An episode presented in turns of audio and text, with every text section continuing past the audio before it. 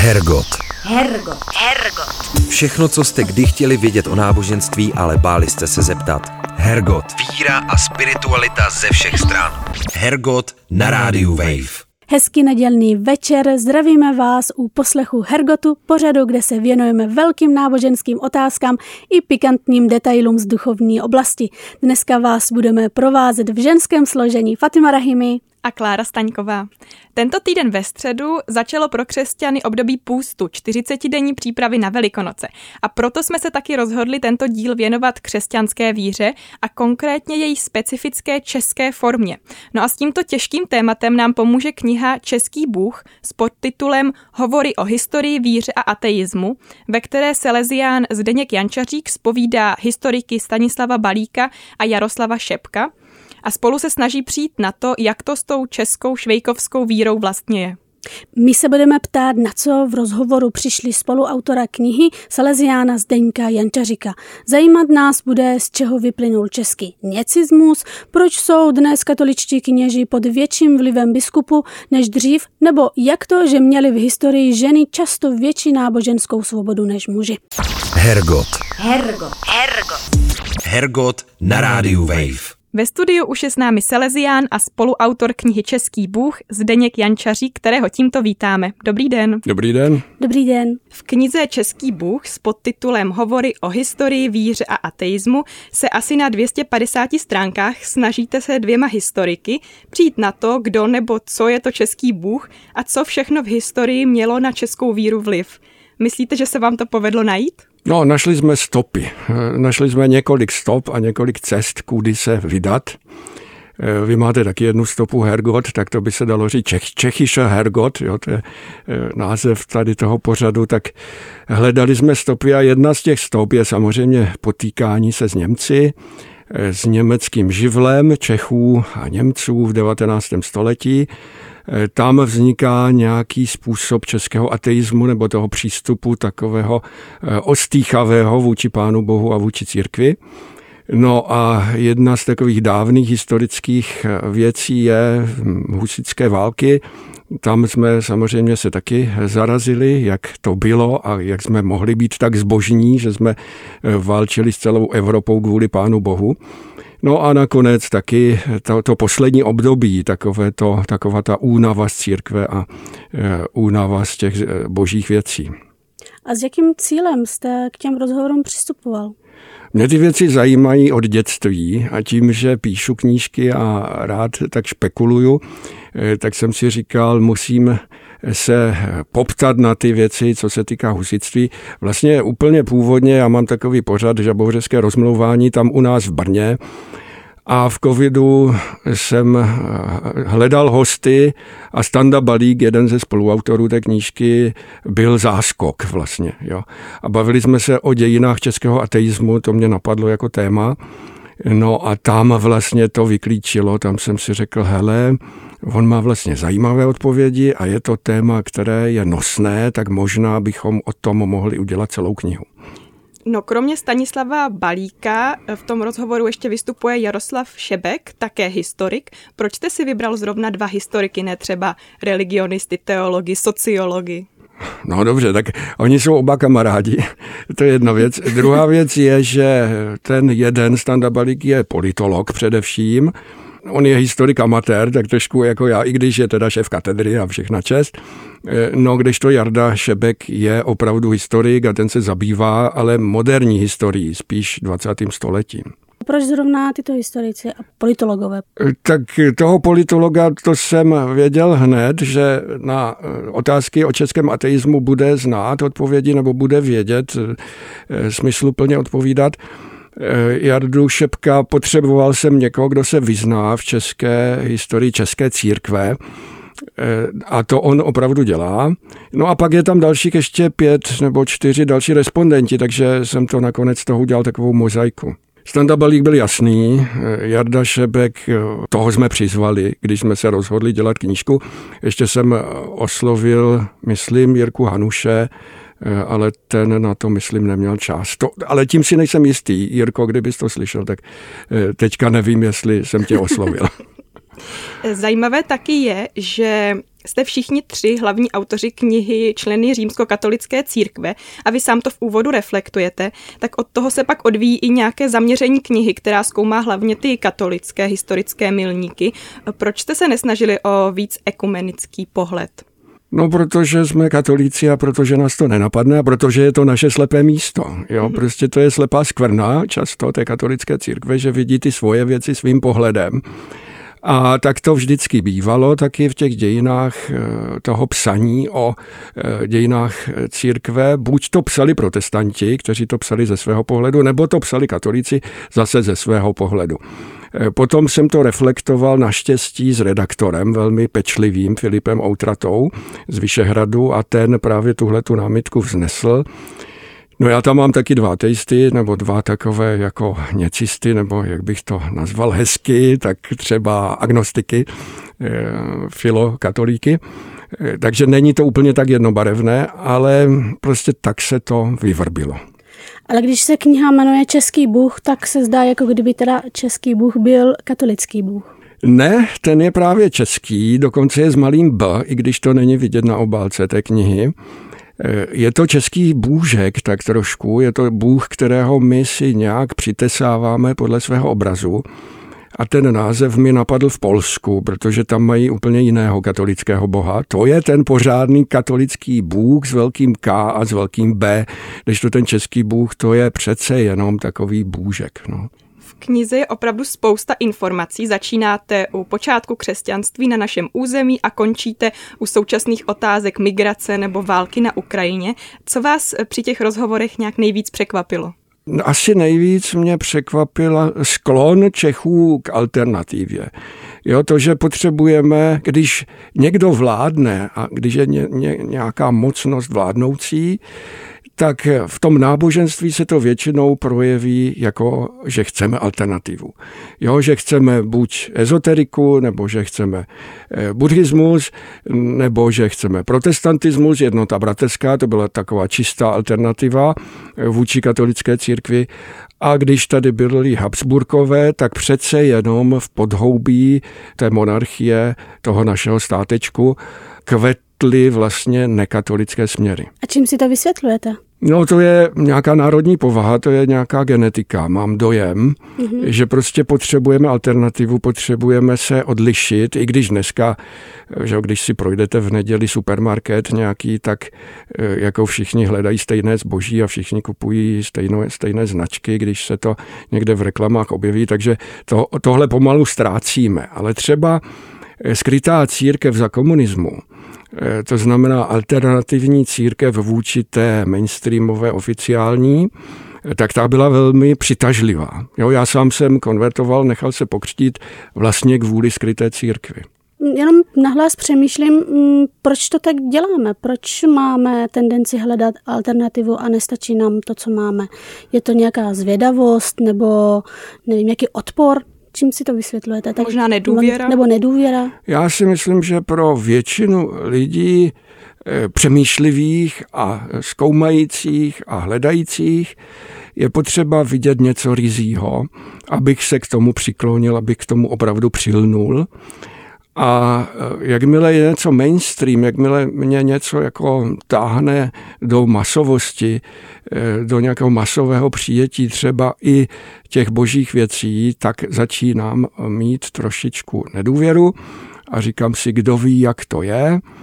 A potom, když ti představitelé jsou třeba taky nějací mm, jiní, než si já představuju, tak prostě potřebuju pak eh, něco jiného zkrátka. No a jak z této touhy po alternativě vyplynul ten český současný něcismus, jak o něm často v knize mluvíte? Tak něcismus je pojem vlastně sociologický, že, který razí Tomáš Halík mm, a někteří další náboženští sociologové.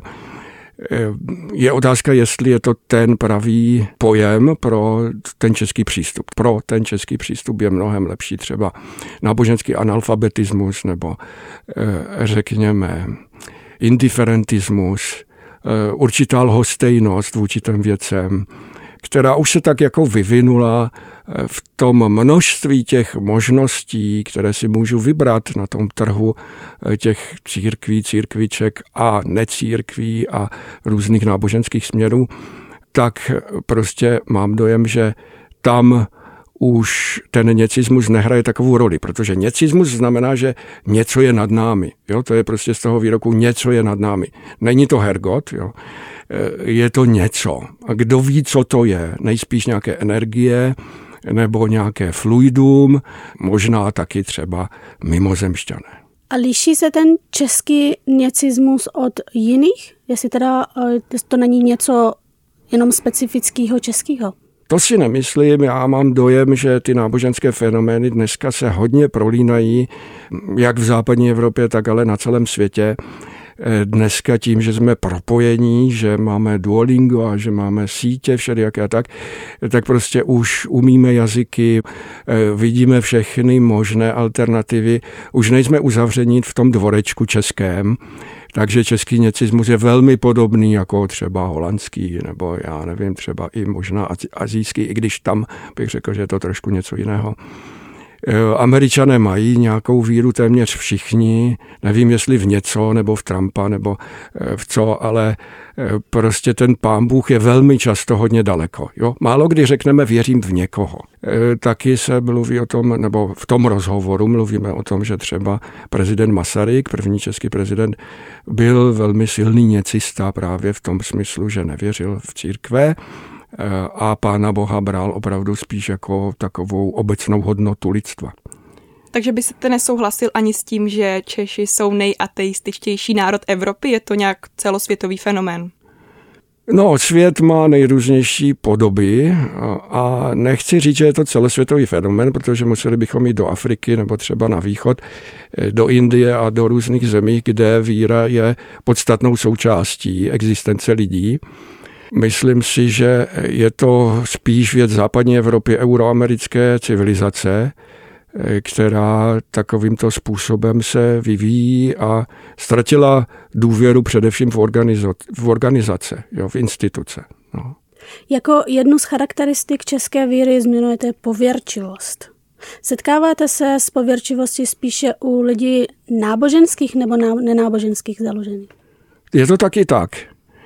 Takoví hokejisti a fotbalisti, ti jsou silně pověrčiví a když je nějaké finále, to si všimněte, že musí mít třeba trenéři stejné e, sako, nebo věří v nějaké vůdů panenky, nebo eh, mají třeba i v kapse nějakého panáčka nebo e, e, nějakou sošku, e, aby vyhráli pověrčivost je taková nalomená víra nebo prostě eh, víra, která se zvrtla eh, v uctívání nějakých sošek, ale většinou jenom, když mi teče do bod.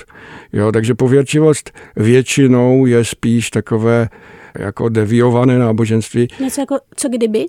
Co kdyby, ano, kdyby nade mnou něco bylo, tak tahle ta panenka pomůže, protože vždycky pomohla, jo, to je tak trošku. Nebo nešlápnu na tuhle kachličku, abych dneska udělal e, třeba zkoušku. No. To jsem dělala jen tak mimochodem jako malá.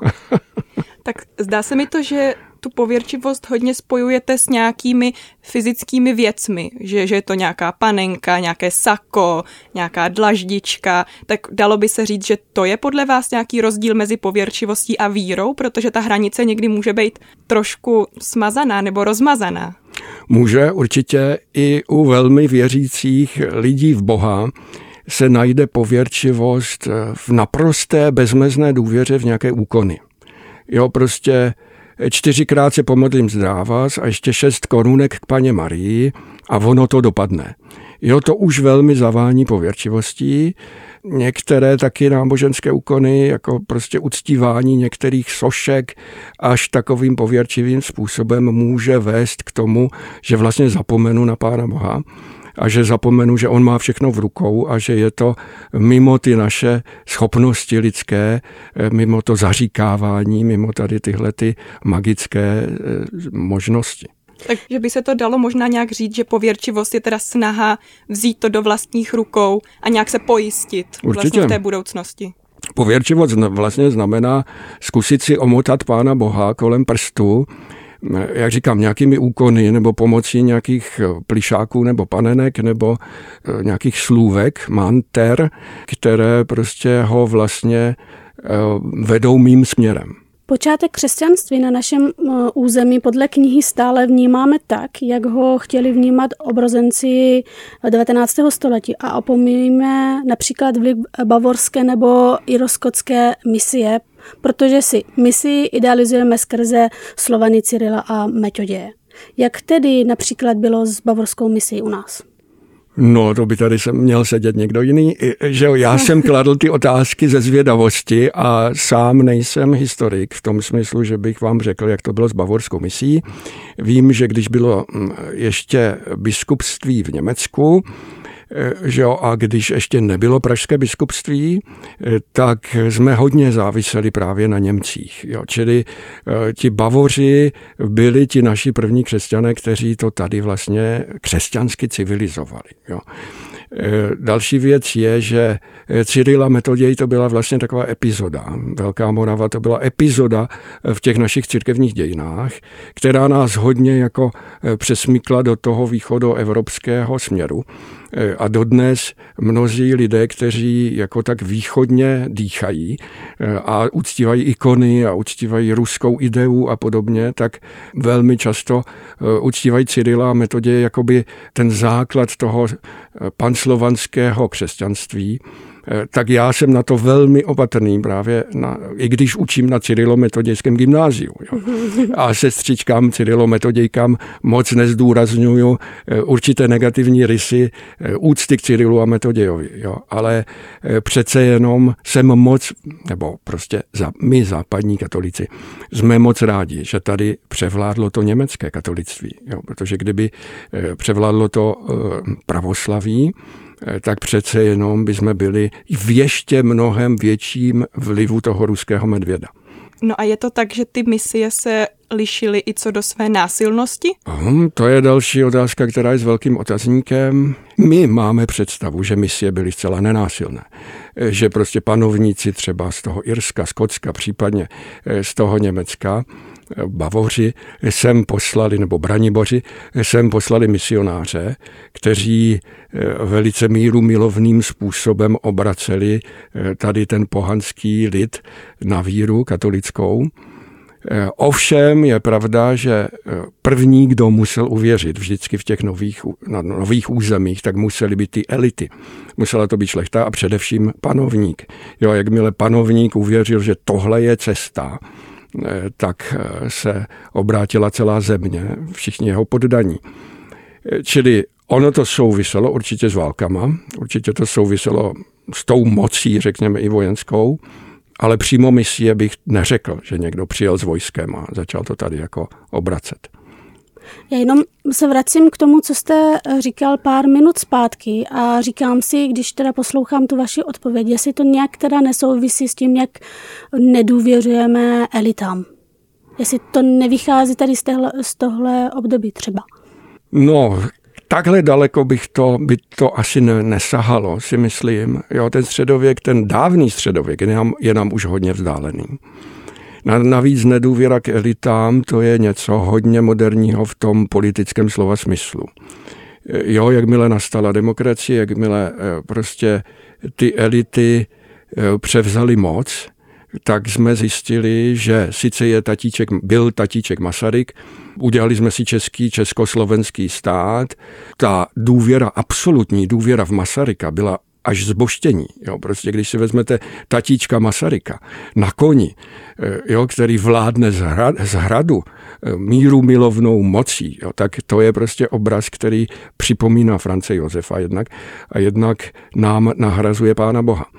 Čili, a možná nějakých svatých třeba. No, Jenom potom prostě to všechno se rozbilo za druhé světové války, že jo, najednou prostě přišli podivní pánové, po druhé světové přišli další, velmi podivní, jak s Benešem, ale potom Gottwald a Spol, kteří úplně zradili ideu služby národu, nebo jo, prostě vlastně eh, začala eh, genocida elit, jo, v té době prostě zavírali ty nejlepší lidi, kteří nebyli komunisti.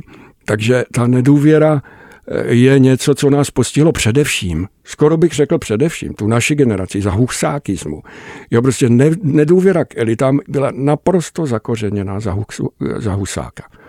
Jako další důležitý příběh, kteří využili také obrozenci a který utvářel národní víru je husitství. Funguje tak silně hlavně díky tomu, že neúplně přesně spojujeme husity s Čechy a katolíky s Němci, nebo je tam i nějaký jiný důvod?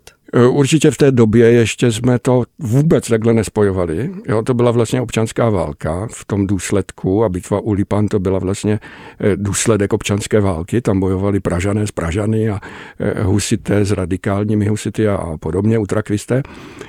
Takže to je potřeba rozlišovat. V té době taky nebyly ještě ustanovené národy. I když Jan Hus, eh, který byl rektor, rektorem Karlovy univerzity v roce 1409 rozdělil univerzitu na Českou a Německou, tak přece jenom to, ten národnostní princip tehdy ještě nebyl takhle eh, silný, jako v 19. století. Takže eh, husitství bych vůbec neodděloval jako Němci, katolíci, tak to už vůbec, a Slovani a tak dále, husité, to ještě vůbec nehrálo roli. Tak využilo se to takhle v tom obrozeneckém období? No do jisté míry palacký a interpreti českých dějin katolictví spojili v 19. století s rakouskou uherskou monarchií, což je pravda ale tam hraje mnohem větší roli Bílá hora. Jo, prostě Bílá hora, to je to české trauma. To husitství, to je český příběh. Jo. Tam prostě jsme hrdí na toho Žižku a na ty prostě české výkony proti všem křižákům a tak. Dobře, ano, v některých těch filmech jsou křižáci všichni Němci a podobně. Ano, už to tam hraje roli v, té, v tom převyprávění, ale především Bílá hora. Jo, to je jakoby rozdělení Čechů a rakouských Němců že jo, konec konců Friedrich Valcký, že jo, ten zimní král, který tady vládl strašně krátko, 1619, tak ten byl Němec. Jo, prostě to byl z Falcka, jo, král, který měl být českým králem, takže ono to nelze tak jednoduše spojit. Takže bitva na Bílé hoře je podle vás teda víc vnímán jako národovecký? Bitva na Bílé hoře je přeinterpretována jako největší katastrofa českých dějin, Palackým určitě a jeho následovníky.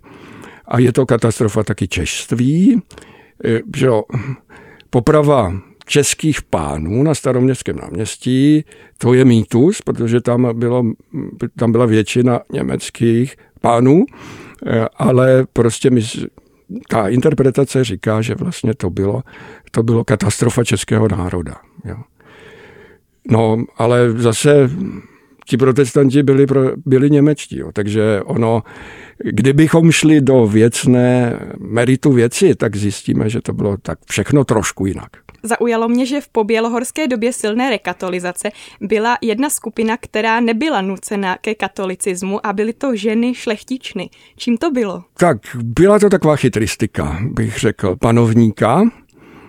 Nevím, jestli to byl prvotní feminismus. Eh, každopádně eh, panovník věděl, že když bude scelovat území, protože s pomocí sňatků se scelovala území a vznikaly velké říše, tak prostě by se neměl bát sebrat některá území taky, která původně byla protestantská. Jo, čili když si protestantka vzala katolíka, tak to území mohlo připadnout katolíkům a do jisté míry i naopak to bylo. Jo, čili tam je zajímavé to inkolátní právo, ano, to mluvíte o tomhle, že prostě ty ženy byly vyňaty z toho absolutního katolického práva. Jo. Je to taková maličkost, ale zajímavá určitě. A byla teda něčím specifická potom ta víra Češek v historii uh, oproti Čechům? No, je možné, ale to zase, to byste museli mluvit s Mirkem Heroldem, jezuitou, který se v tom velmi dobře vyzná. Ale on tam dobře popisuje, že ty maminky měly velký vliv na vzdělání těch svých dětí. Jo. Čili nejde ani tolik o víru Češek, ale víru těch jejich dětí, protože jsme v době, kdy bylo hodně dětí, A jestli ty děti vyrůstaly v katolickém nebo přece jenom v protestantském podhoubí i školství. Jo, protože když byla třeba maminka protestantka a držela si ten protestantismus, tak eh, si umím představit, a jistě to tak taky bylo, že ty děti zůstávaly možná skrytě v tom protestantském módu, jo, že prostě přemýšleli jako protestanti. A lišilo se teda potom i nějaké hodnoty, které prosazovali eh, v těch rodinách? Eh, tak určitě jakási nedůvěra vůči jezuitům, vůči té vládnoucí církvi, vůči tomu všemu, co třeba slyší ve školách. Už tenkrát jistě, jistě rostlo takové, řekl bych, protestantské a zároveň anti, eh, anti-establishmentové eh, podhoubí jo, v, těch, v těch lidech. Což se projevilo potom v tom 19. století, protože najednou bylo vidět po tom celém rekatolizačním hnutí jezuitů, kolik zůstalo ještě protestantů. Jo? Kolik je tady na tom našem území pořád eh, stejně eh, zatvrzele smýšlejících beranů, jak tomu říkali. A dalo by se teda říct, že ženy měli obecně trošku více svobody v té náboženské oblasti, třeba i díky tomu, že neměli takový vliv. Můžeme to pak vidět třeba i za minulého režimu, kdy vlastně ženské řeholnice měli přece jenom trošku větší volnost eh, než ty mužští řeholníci v roce 68 nebo 88 mohli nabírat nové členky a tak dále. Dalo by se to vidět jako nějaký obecnější princip? Je to moc zajímavá otázka, na kterou eh, nejsem úplně kompetentní odpovědět zase, ale takhle, já bych řekl, že nelze úplně spojovat 17. Eh, 18. století s tím, co se dělo potom za totality je pravda, že ženy nebý, nebývaly tak pronásledované jako muži. A to si myslím, že byl obecný princip i právě po Bílé hoře, že ženy si opravdu mohly eh, setrvávat ve své víře. Je to vidět, sice je to velmi romantizující, ale na románu Babička od Boženy Němcové, kde ta moudrá žena vlastně je velmi svobodná ve svých názorech a e, je opravdu, i když je to prostě kvintesence veškerého katolicismu, že ta babička, tak je to žena, která přesahuje nějak, řekněme, ty konfesní hranice. A potom za té totality, ano, řeholnice měly jisté výhody, ale myslím si, že i třeba chartistky měly do jisté míry výhody v tom smyslu, že nebyly tolik zavírány jako muži.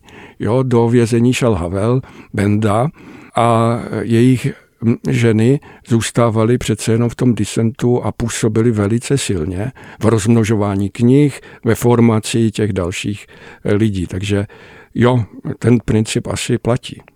Hergot. Hergot. Hergot. Všechno, co jste kdy chtěli vědět o náboženství, ale báli jste se zeptat. Hergot. Hergot na rádiu Wave. Vraťme se teď ještě možná na přelom 19. a 20. století. Za důležité v knize považujete spiritistické hnutí z tohoto období. Tak v čem byla vlivnost tohoto hnutí a dalo by se nějak eh, říct, jestli na něj navazuje současná alternativní spiritualita? Byl to trend, byl to trend konce století 19. a začátku 20. tady u nás. Karel Weinfurter, to byl takový velký vůdce tady toho hnutí eh, u nás, který se pisoval nejrůznější životopisy mystiček a eh, potom taky třeba Břetislav Kavka, eh, tak to byli takový vrchní ezoterici u nás. Konec konců to nebyl jenom fenomen třeba českých zemí, kolem Semil třeba, jo, severní Čechy, tak tam je dodnes to velmi silné. Na Ostravsku. E, prostě mnozí lidé v těžkých dobách, kdy byla velká chudoba, třeba po válce nebo e, v době, kdy třeba hodníci e, měli moc dětí, neuživili rodiny a tak, tak se utíkali do spirituálního světa. A byla to zase alternativa. Jo, já když, vyvolám, když vyvoláme ducha, tak pět hodin jsme v nějakém rauši toho vyvolaného ducha a dostaneme se do úplně jiných jako sfér. Ten nám řekne, že bude líp, eh, řekne nám nějaké věci, třeba které si přejem nebo tak. Ale chtěl jsem říct, že třeba C.G. Jung, eh, velký psycholog, eh, zakladatel analytické psychologie, žák Zygmunda Freuda, tak začínal jako spiritista. Jo, to je sranda, on napsal dizertaci o spiritismu a jeho sestřenice vyvolávala duchy, byla přímo médiem a on o těch věcech seriózně psal seriózní dizertaci. Takže to je jenom vidět, jak na začátku 20. století to bylo silné a bylo to eh, jako salonenfähig, jak se říká. A mluvíte v knize i o tom, jak a odkud se potom vzali na českých zemí ty spirituální hnutí v přelomu 19. a 20. století? Nemám tam nějakou studii, opravdu jsme se toho jenom dotkli, jako takového zajímavého fenoménu, který souvisí s něcismem, souvisí s takovým alternativním náboženstvím, eh, s něčím, co tak lechtá duši eh, a co pořád pracuje eh, s tím zásvětím. Jo, třeba Váchal jako malíř a spisovatel prostě byl plný tady toho. Byl jsem kdysi v Rudolfinu na jeho výstavě, tak to byl spiritista par excellence. Jo. Prostě ten maloval zásvětí, maloval astrální světy, e, to byl jeho svět. A mnoho dalších, jo. Edward Munch třeba to má trošku taky podobné a, a další. Čili to byla vlna, to bylo hnutí, ale nemám, že, bych, že bychom se tomu, tomu nějak do toho zavrtali v té knize, to ne. V knize také zmiňujete, že v historii nebyli kněží, římskokatoličtí tedy, pod takovým vlivem biskupů, jako je tomu dneska. Například za první republiky chtělo najednou uh, prý 1200 kněží po Vatikánu, aby zlegalizoval jejich vztahy. Bratr zakladatele skautingu Alois Svojsík zase v tu dobu tajně oddal kněze. Tajná církev za komunismu zase měla mezi sebou vysvěcené ženy nebo ženaté muže tak kdy začala být po běžných kněžích vyžadována větší poslušnost biskupovi? Ono to bylo trošku od monarchie k monarchii, od státu ke státu a přece jenom za Rakouska-Uherska kněží dostávali, mnozí kněží, když se stali farářem, tak dostávali definitivu. Čili oni mohli v té farnosti zůstat až na do smrti, eh, až do nějakého věku, třeba 75 let. Eh, čili to si představte, že ten kněz tam byl 45 let třeba a lidé ho třeba měli rádi nebo neměli rádi, nebo, ale museli s ním vydržet, protože tam jako byl. A ten biskup na něho moc neměl. Eh, je fakt, že biskupové taky v té době, konec 19. začátek 20. století, se věnovali hodně světskému životu. Eh, takový arcibiskup Olomoucký Fürstenberg, ten jezdil na lov Eh, postřílel spoustu zvířat. Eh, neumíme si vůbec představit, jak to mohlo takhle být, jo, že on žil jako šlechtic vlastně. Eh, a moc se nestaral vlastně o ty kněze. Po něm přišel sice arcibiskup Kohn, který to zase všechno srovnal do latě, ale kněží měli do jisté míry větší svobodu. Komunismus do toho hodil vidle, hodně. I první republika, ale komunismus nejvíc, protože komunismus podvázal kněze slibem věrnosti k Československé socialistické republice. A tím pádem ti kněži museli přísahat eh, proti své vůli nějakému socialismu, de facto komunistické moci. Jo, a tím pádem prostě mnoho, řada kněží buď byla zavřených, nebo to odmítla a stejně byla buď zavřených, anebo museli jít pracovat manuálně. A v té době právě eh, vzniklo to, že kněz je úplně podřízen státu. Je to taky finančně. Prostě stát platil kněze, takže ten kněz si moc nemohl dovolit a musel být velmi poslušný biskupovi a ještě církevnímu tajemníkovi komunistickému, který mu říkal, hele, ty moc kážeš pro mládež, žádné takové, budeš kázat jenom babičkám, jo, prostě, aby se tady nescházela mládež, jinak tě přeložíme.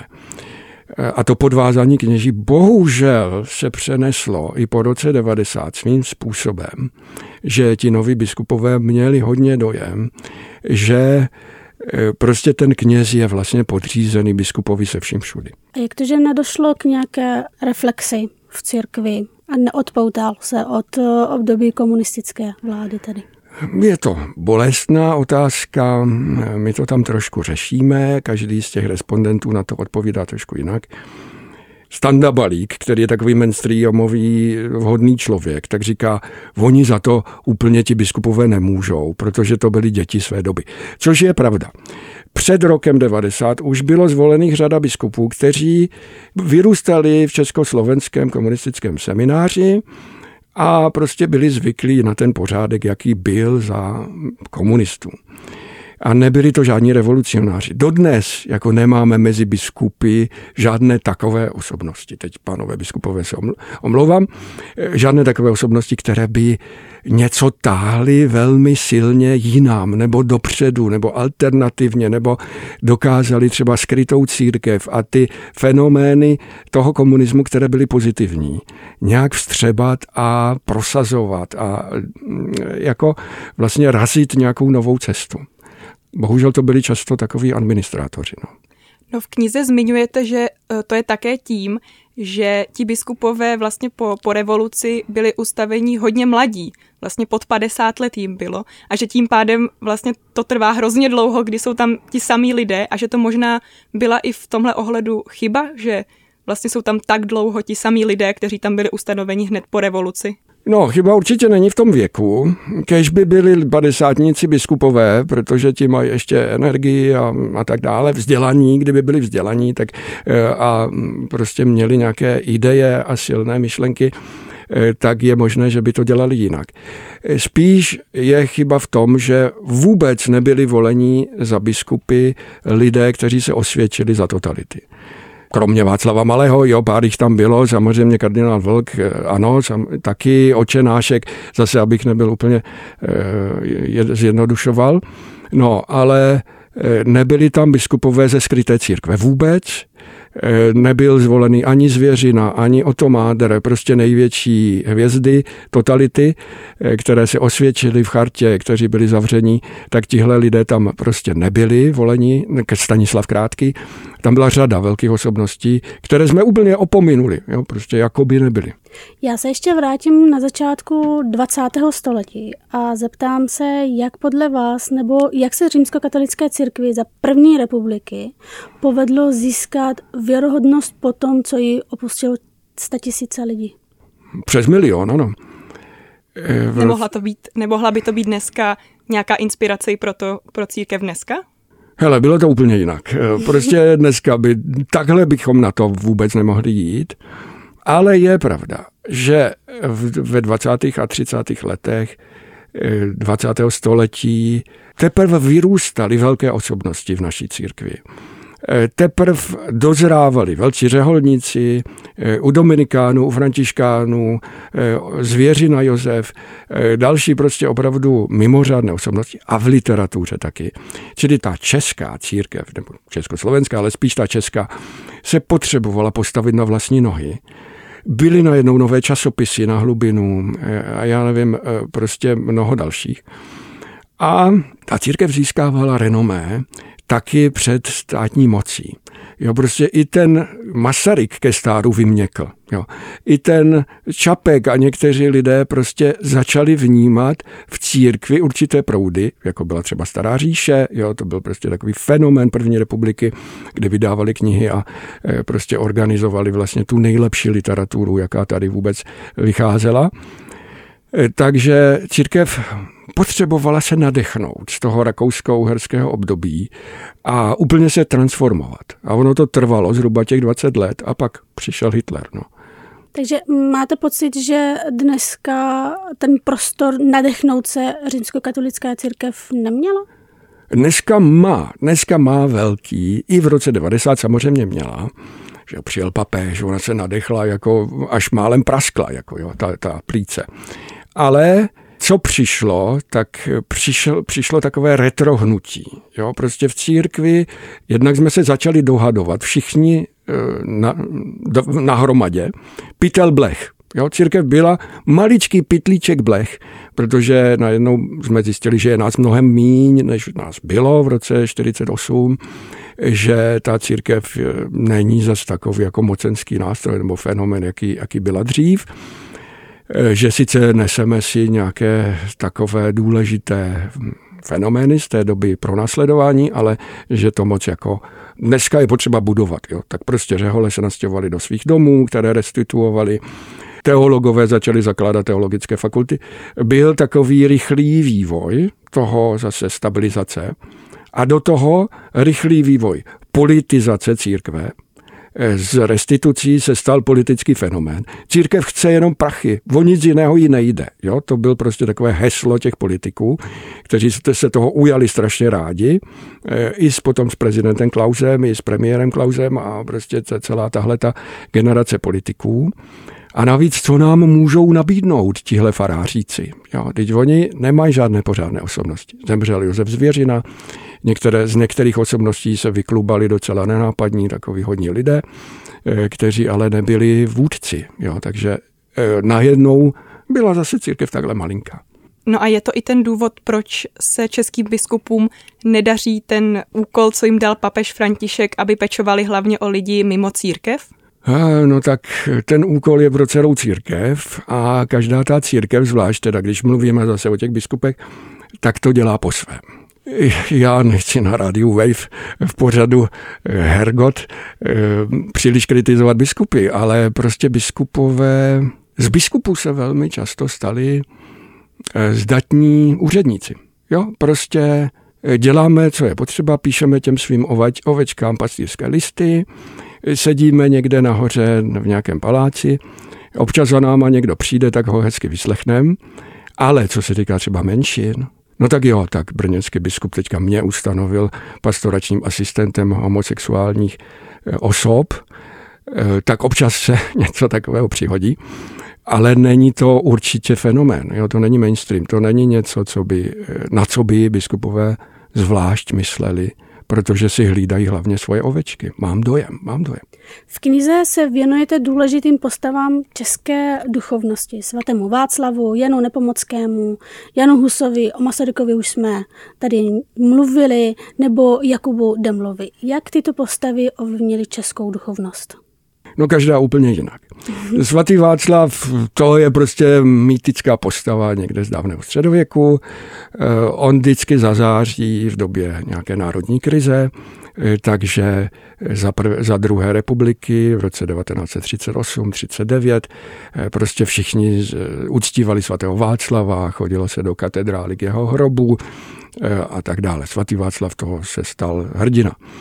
On už dřív samozřejmě, socha svatého Václava, tady ji vidíme snad z okna, eh, tak eh, prostě u Václava se děly ty věci. Ale nebylo to kvůli Václavovi, bylo to hlavně kvůli Václavskému náměstí, že se tam vlezou lidi a že když se něco děje, tak jdeme jakoby pod koně. Jo, ten Václav už tolik nehrál roli. Mohli bychom mluvit o Janu Nepomuckém. Ten se hrál taky svoji roli při rekatolizaci mm, po Bílé hoře. To byl obrovský zase boom eh, svatojanské zbožnosti. No a pak jste jmenovala prostě trošičku jako disparátní osoby.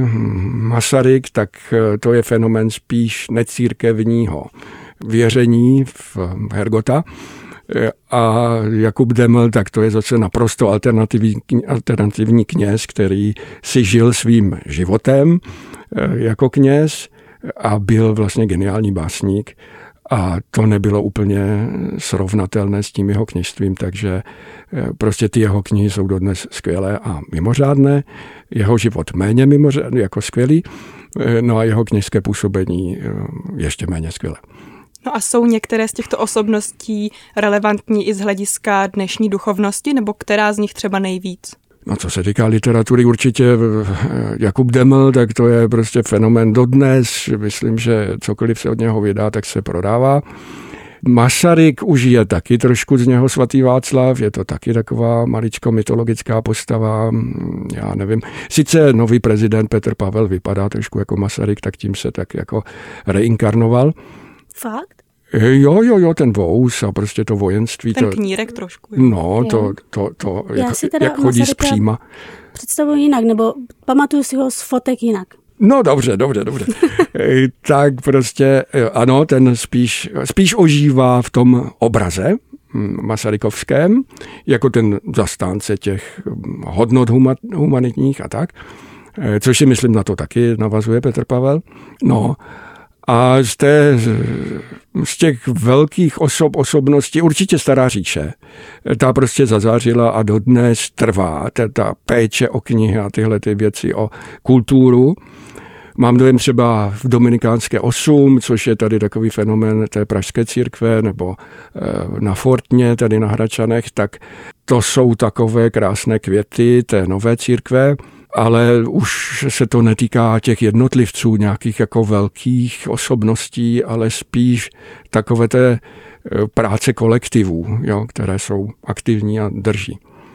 A rodí se nové osobnosti? No já v třeba tom, i mladá generace vzhlíží? Já v tom moc doufám.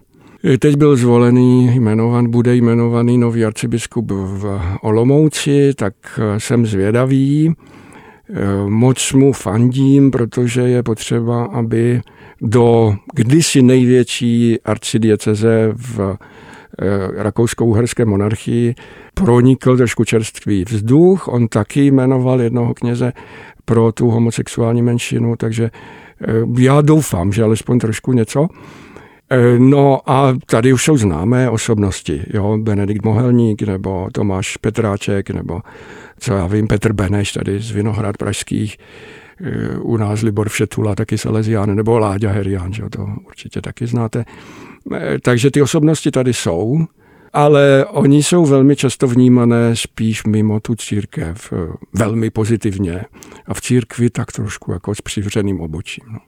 Já vás poprosím jenom si vzpomenout třeba i nějakou ženu. ano, tak Lída Javorová, s tou jsem udělal knižní rozhovor, tak to je mimořádná osobnost, eh, která formovala církev. Eh, pak třeba u nás v Brně Veronika Všianská, a Eva Lietavová, tak to jsou ženy, které vytahují z těch církevních dějin krásné eh, věci a dělají o nich divadlo.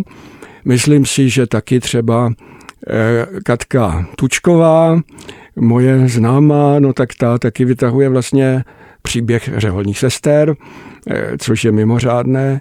No a je pár taky řeholnic, eh, které jsou skvělé, mají je třeba tady eh, boromejky nebo mají je karmelitánky. Konec konců tady v těch drastech to je mimořádné dílo, i když to, to není jedna osoba, ale prostě to je vždycky dobře, když to není jedna žena. V knize také se píše, že největší proměnou církve za posledních 200 let je to, že věří spíše vysokoškoláci, intelektuálové, když to v minulosti šlo spíše o lidovou víru. To mě hodně zaujalo. Jak si to vysvětlujete? No je to fenomén mizení vesnice, když to řeknu tak velmi obecně. Z vesnice se stávají poloměsta. Jo, i na tom našem Veselí nad Moravou, já pocházím z Veselí nad Moravou, což je městečko tam na Slovácku, eh, tak to kdysi byla oblast, kde bylo rybaření a eh, nějaké hospodaření a tak. No a dneska lidi se tam přijíždějí spíš jako nakupovat, je tam teda hodně kultury, ale většinou tam proniká spíš městská kultura. Jo, prostě vesnice jako taková ztrácí svou vesnickou podobu, především ve středních Čechách. A v těch oblastech třeba severních Čech anebo západních Čech, tak to je docela katastrofa, že ty vesnice nežijí svým životem. Ono se leco zprobouzí, ale určitě už to není to církevní. Jo, prostě ano, oni třeba opraví kostel, už se tam vůbec nechodí do toho kostela, ale je jim líto, že je tam krásná stavba, o kterou se nikdo nestará. Takže opraví kostel. E, no, ale církev už nemá tu možnost, schopnost lidi aby oživovala eh, vesnickou zbožnost. Ona ještě někde je, ale to už je spíš takový skanzen trošku. Proto taky lidovci mají tak málo hlasů třeba. Takže chápu dobře, že podle vás teda je to tím, že v těch menších eh, městech, obcích, vesnicích není schopen ten místní kněz eh, k sobě poutat lidi? Nebo to... více starat o těch lidí? Nebo víc je k sobě volat? Určitě. Kež by kněži nevolali k sobě. Eh, není schopen, abych to řekl jinak, není schopen vytvářet komunitní, komunitní centrum kolem kostela. Jo. Prostě z kostela by mělo být komunitní centrum, kde maminky kojí, kde je klub maminek, kde se modlí otcové, děti a tak dále, kde je klub mládeže, kde je hřiště. Tak tohle, kdyby byli kněží, kteří dovedou takhle uvažovat, tak nepřitahují k sobě, ale vytváří nějaké prostředí, které se nesoustředí na kněze, Jo, protože ten kněz se může postavit na hlavu na té kazatelně a stejně mu ta kazatelna spadne, eh, protože mm, kdo dneska máte podcasty a máte všechno možné, tak co bude jako v kostele mladý člověk hledat, eh, jako že se nalepí na kněze, no tak to je úplná blbost. Jo. Tak to nefunguje. Ještě bych krátce zmínila ty čtyři menší rozhovory, které už jste zmínil, že v knize jsou také. Jeden je s jezuitou Miroslavem Heroldem, potom s publicistou a spisovatelem Jiřím Peňásem, filozofkou Terezou Matějčkovou a pracovníkem v pohřebnictví Pavlem Cajzlem. Proč zrovna tyto osobnosti a co té knize přidali? No vy jste to dobře naznačili, když jste mi řekli, a co ty ženy? Já jsem napsal knížku Žena, ať v církvi promluví a jsem takový jako feminista teore, teoretik. No, takže potom, když přijde na praxi, tak na ženy zapomenu. Eh, no, tak potřeboval jsem tam jednu ženu. A na to mě upozornili zase čtenáři, kteří říkali, prosím tě, tak jako hezká knížka, ale ty mluvíš o ženách a vůbec tu nemáš jedinou ženu. Eh, tak jsem přizval Terezu Matěčkovou, která je dneska taky fenomén zase filozofie české a má svůj podcast a tak. Eh, a to bylo velmi zajímavé, protože ona má svůj příběh, takový hm, skrytě katolický.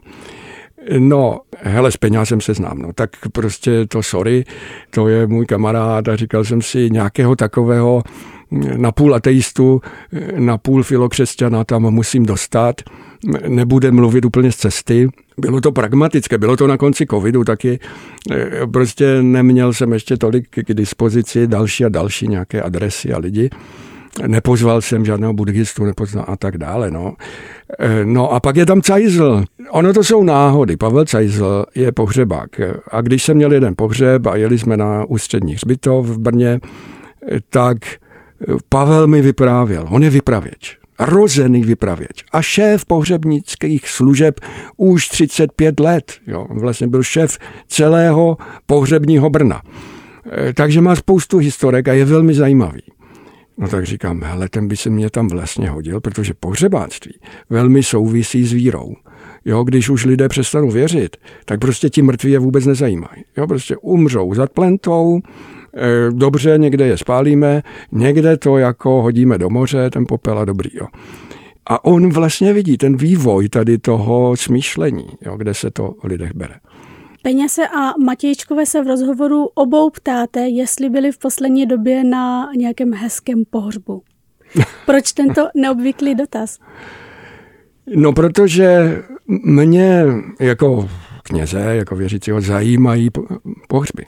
Protože na pohřbu se lecos projeví, zjeví. Jo, pohřeb může být krásná slavnost, může to být úžasné rozloučení a zároveň takový až mystický zážitek s tím, že vzpomínáme na věci kolem toho mrtvého, vzpomínáme, čím nás obohatil a poroučíme ho Pánu Bohu, jak my říkáme hezky.